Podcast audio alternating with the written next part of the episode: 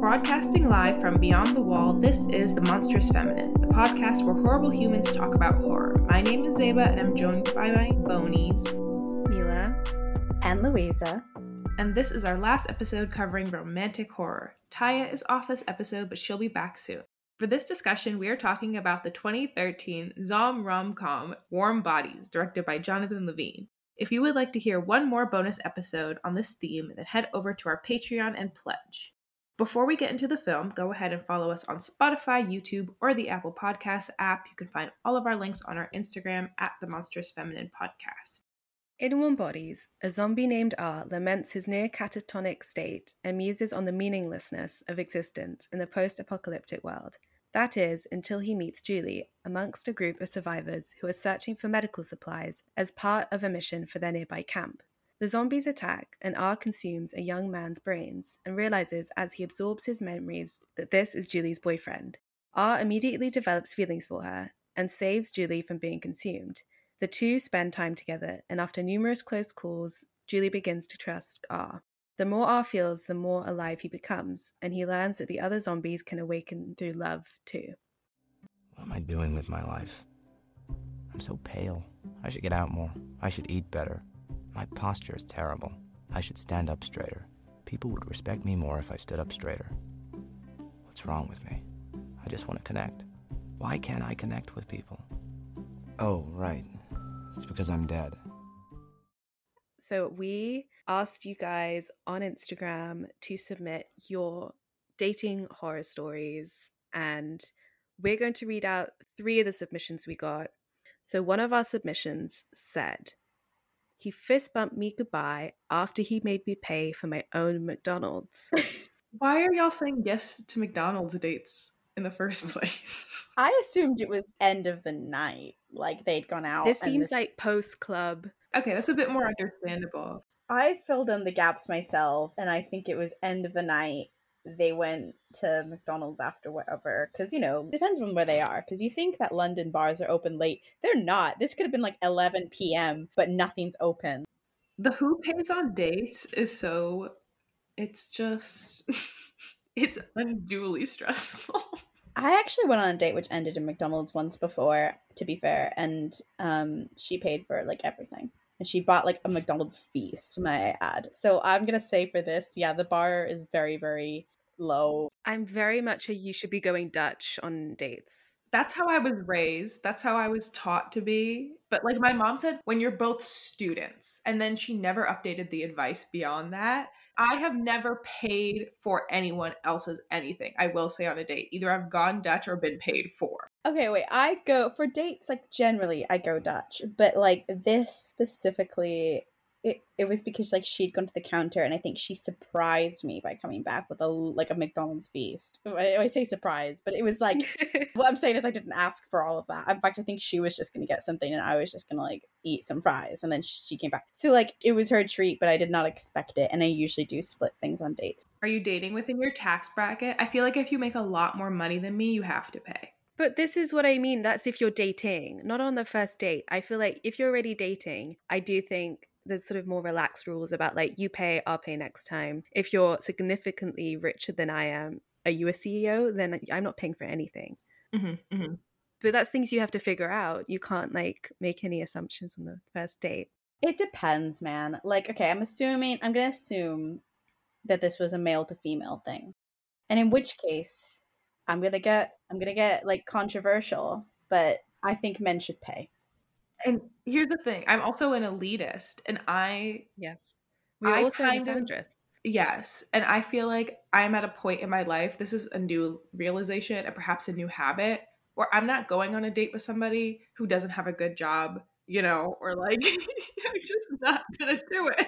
I second this so much. I'm going to level with you. It might sound snob- snobby, but this logic would have also eliminated me pre getting this job in the sense that I want you to have a job or just have something that you like care about and are passionate about. I think it's such a turnoff when somebody just doesn't know what they want to do. And I'm not saying that's a bad thing. We all go through that phase. I just mean like we're not going to be compatible while you're in that phase. I've tried to date people who are in that phase at this stage of my life. It doesn't work. So no. What is it? I don't want no scrub. You don't have to like make a ton of money, but you have to have like a good job that you use your brain for. Does that make sense? Okay, so wrapping up that wonderful submission, thank you so much for sharing that horror with us. The next one we have is revealed that she was a cop during the talking stage. Well, this is quite a literal horror. Hard pass. Yeah, hard pass. Hard pass. I'm glad it was brought up during that stage before I assume any meeting had taken place. Um, it's one of those careers it's just like a hard no. It would be a disservice to call it just an ick because it's more like a moral disgust. Do y'all have like m- like people in the military on dating apps over there who are like trying to get married tomorrow? Is that a phenomena that y'all have over there? I haven't heard the second part marriage tomorrow, but I have seen like a couple people who are like Navy or something, and I'm like, simply no. So in the US, because our military industrial complex is predatory and enormous, everybody gets recruited out of high school and then they get this fear of dying. And then they get on dating apps and they try and get married immediately because they're like, I can't die without having found the love of my life. I wonder if she has like if she, if like the person felt the need to disclose being a cop if it's like a problem in her dating life generally even if they were like, if I deemed them a good person individually, I'd be like, I cannot forgive the institution you're a part of. Like, it's naive to think one good person in it will change the entire institution, A. And B, I could not stomach having to tell my friends that I'm like seeing a cop or my family. It's just so against like everything I've been arguing for. like, abolition and defunding the, the police so i don't really think that i could get past it. Even if they were a wonderful person it, it just like individually i just i cannot do it. I cannot hate my partner's job. This does also go for military as well. I think like just it's too much it's too much of an institution of violence. Are there any other professions that are immediate hard passes for y'all I have one that's going to be left field. oh go on You're going to be surprised by it. all right A chef. oh I love a they do have crazy hours though I think most chefs working normally in like higher end restaurants are clinically insane in that there is a like superiority and obsessive need for perfection, which I unfortunately struggle with in my own life in different ways. My partner can't be that kind of like arrogant fucker. Like I take up that space already. no gordon ramsays for you Yeah. Obviously not the same kind of aversion towards that profession as a police officer.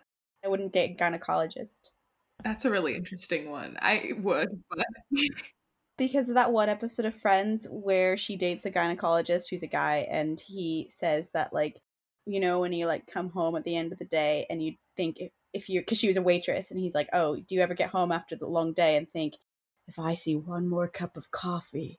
And I'm sorry that did so much damage. Now I can never date a gynecologist feel like it's like reading the tea leaves like they know This is what I mean. I'm so sorry. If you're like a really sexy gynecologist, like if you tick every other box, I might be willing to overlook it. But I don't know. As I stand right now, I think it's a no from me. Hard note, the whole of the finance sector. I could date lawyer, I could date finance, I could date tech person. I just think that they they'd have to have some really strong creative hobby that they're really Could into you date side. somebody who's into cr- just crypto? Their whole money is in crypto. Zeba, don't ask stupid questions.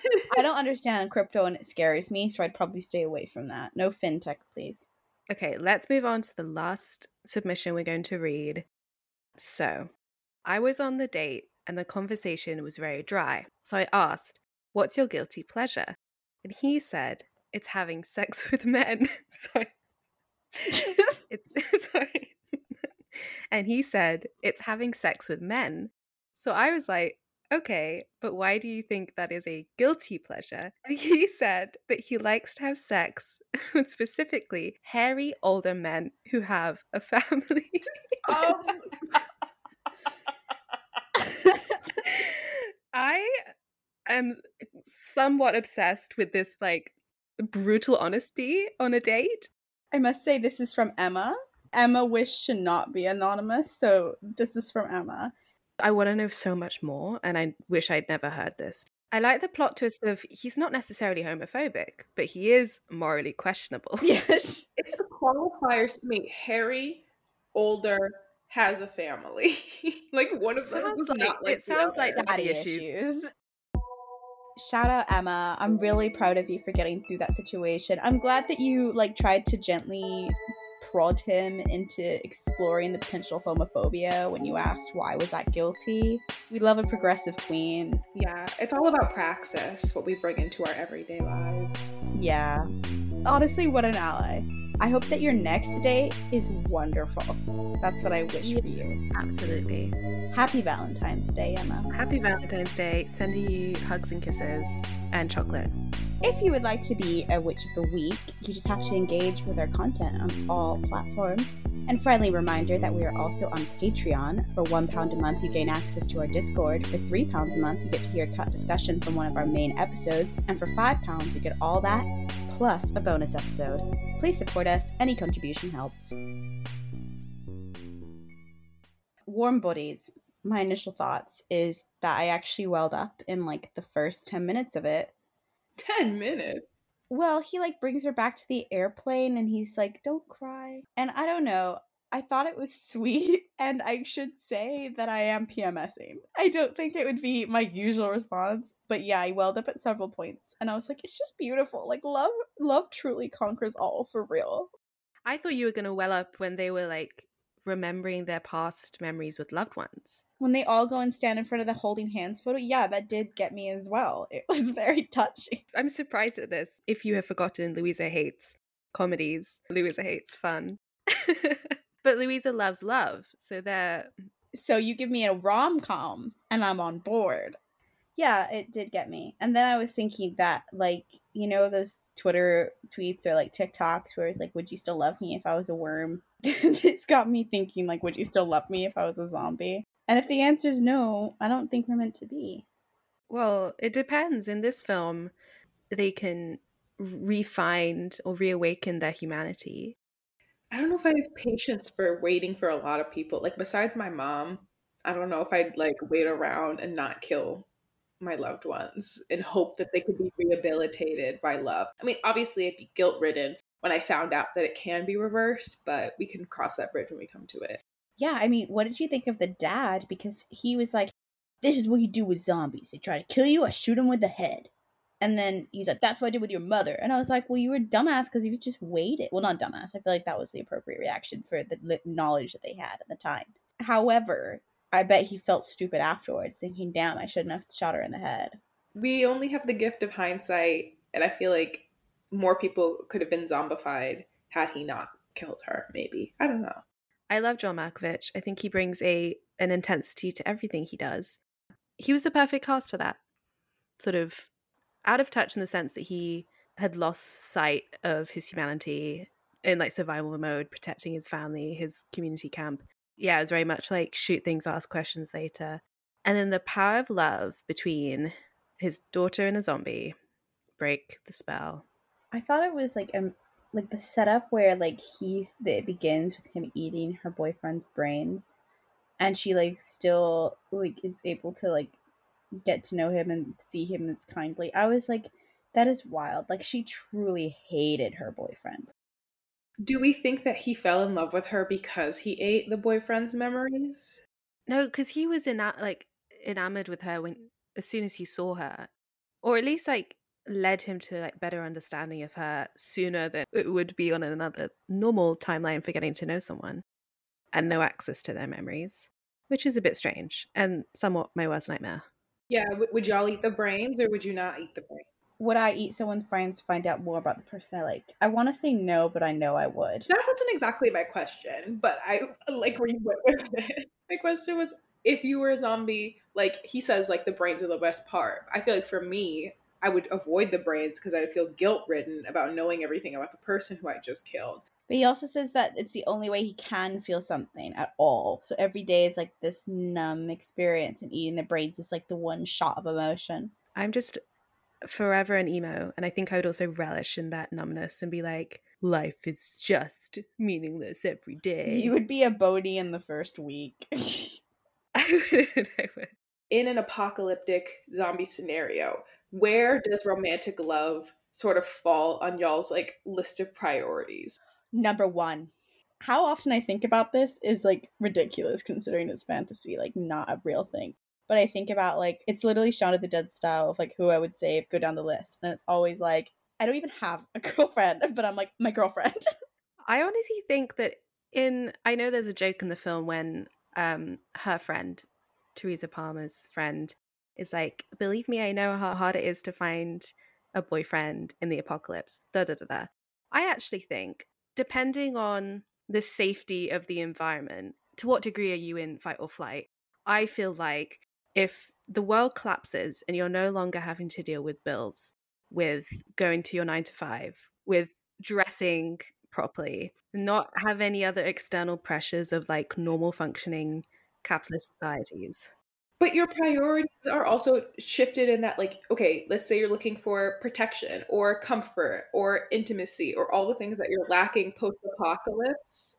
I think it would become a higher priority. Like, okay, I, if I'm, I guess all my relationships would probably be heightened. Like if I'm with my friends, my friendships would be heightened. If I had children for whatever reason, everything would be about protecting my children. If I had a romantic partner, I'd be like, not only are you a romantic partner, but we are like partners in survival. And it would become a dependent relationship in that way. If I didn't have a romantic partner, I don't know that I would be looking for one in this scenario or that I would be seeking it out. But I think that it would, in a, in a sense, be easier to find like a partner than it is in the current dating landscape. Wow, that's bleak. God. That's a wild take, Mila. I feel like I guess you're right though. There would you would li- you would remove a lot of the barriers that cause relationships to be difficult. Like if no one's working, people fight all the time in these situations. You don't think a fight would take y'all out? just think about what your usual type is and just saying your, your type might change also like it removes any need of being picky like there's not that many people left so like you're probably gonna be like oh and consider people like my standards cannot be that high in the apocalypse. So you're probably right i probably would end up dating would you fall more. for a zombie? Would you be that desperate? No.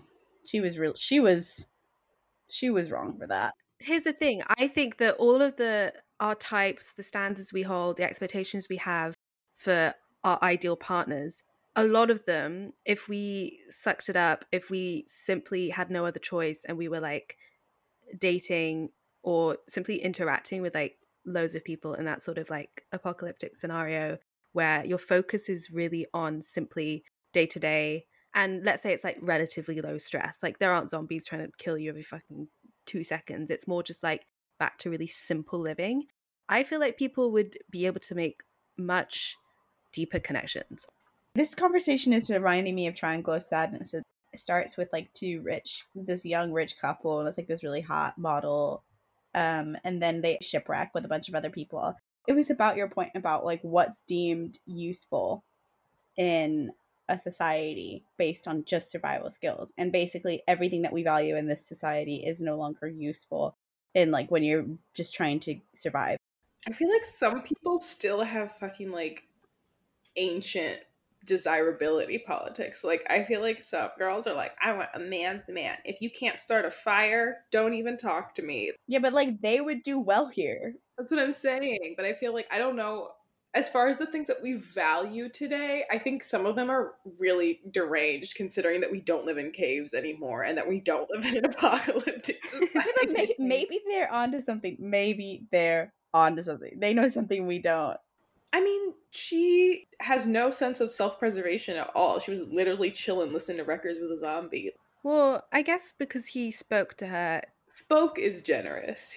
I think, like, when they went in for, like, that final kiss. I'm not gonna lie, it grosses me out. I just think that I can't get the, like, initial image of him out of my head yeah i mean i know at this point he's mostly back to life like he like in fact that's like the final thing that does it his eyes turn blue again and he's revived his half zombie self looks like half the dudes in brooklyn anyway like they are malnourished and pale yeah Victorian core. Yeah, that Timothée Chalamet look is very in at the minute. Yeah, they're also probably on something. They've got that zombie look in their eyes too. Yeah. The white guys often have that look in their eye. Yeah. This is- yeah. Okay. I I don't think I could have. I, yeah, the kissing was weird. I was like, this is a little. It's giving Snow White in reverse a little bit. Wait. Sorry. In what way? Love's True Kiss. Have you seen Shrek? They also kiss in that and Magic Happens. What do you mean? Have I seen Shrek? what do you mean? Is she a corpse or is she just asleep? They thought she was dead. She was like in a deep sleep, but they put her in a coffin. She was in that glass coffin. He thought it was a corpse and he kissed her. It doesn't matter if she was or wasn't. Whereas she knows he's a corpse in this movie. And I'm like, okay, so obviously there's a strong necrophilia like line here. But Daddy, I love him. It was, but Daddy, I loved him. I mean, like, I don't see how that can be compared to people who are actually like necrophilic because her her attraction to him is not based on him being a zombie. It's because she got to know him as a person.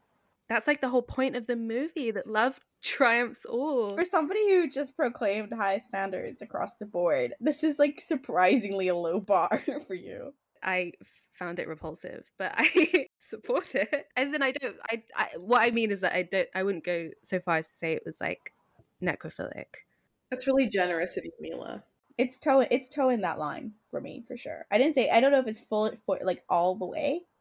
I think that this film is interesting in an interesting take on the zombies in that they we know it's Romeo and Juliet, right? R and Julie. And we know that I mean, I did not. Oh, the balcony scene makes sense now. I was like, this is very Romeo and Juliet.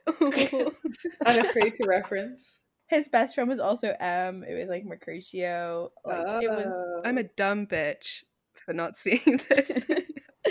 okay, well, apparently it wasn't obvious, but anyway, I was gonna say with zombies, there is a lot of exploration on like human versus non human relationships, right?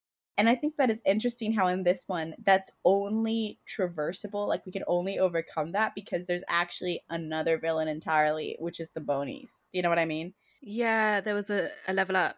Yeah, without the element of the bonies, there wouldn't have been any bonding moment between the two species, shall we say, of zombie and human. And I think that's indicative of human behavior. Like, I was thinking, like, there has to be an other. Actually, like them having the bonies as these like completely savage creatures stripped of their humanity with no like chance of redemption. You're right, like without that, what like there wasn't any purpose for them to reconcile. But then I'm sort of like, why? I mean, I it doesn't matter, I guess. Like it doesn't matter why they turn into bonies. It's not the point of the film. But I'm curious, like why? He says they just gave up, or that they gave up on their humanity. I guess is what he means. I would be a bony so fast. I would give up. We don't have Tyia. Tyia's the one who says, no, I would try. Tyia would do the reverse. Tyia would fall in love with a, a human man and get revived. Yeah, and I I love her for that. Actually, this reminded me a touch of Shaun of the Dead. Many critics, when talking about zombie films in general, have analyzed them as a form of capitalist critique. For example, the Living Dead series, and like the ex- excessive cannibalistic consumption of zombies is a critique of thoughtless and excessive need for endless consumption fueled by capitalist systems. And then Shelley Reese's academic essay, The Queer and the Dead Transgressive Sexuality in Shaun of the Dead, points out the film's Marxist comedy on labor alienation, for example, like the scenes on the bus going to work.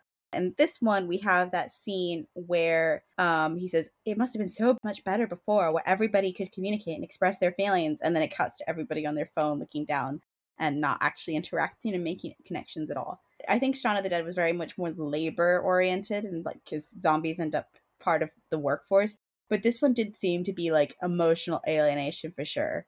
If I was doing like a weekend viewing, I might put these next to each other. A little double feature. And then there's also Freudian reading of this from uh, Manohla Dargis from the New York Times. Freud described the oral stage of early psychosexual development as cannibalistic pregenital sexual organization. In this stage, he elaborated, sexual activity has not yet been separated from the ingestion of food. In order for there to be a story, R must learn to keep his monstrous appetite in check so that he can be with Julie and not just consume her. He learns, in other words, to separate sexual activity from gobbling brains. Now, I thought that was an interesting psycho and sexual analytical review because I guess he is like, I don't know, discovering sexuality in the very first moment. It's not like Edward and Bella, which there's no yearning there. I don't know. There's no cannibalistic yearning.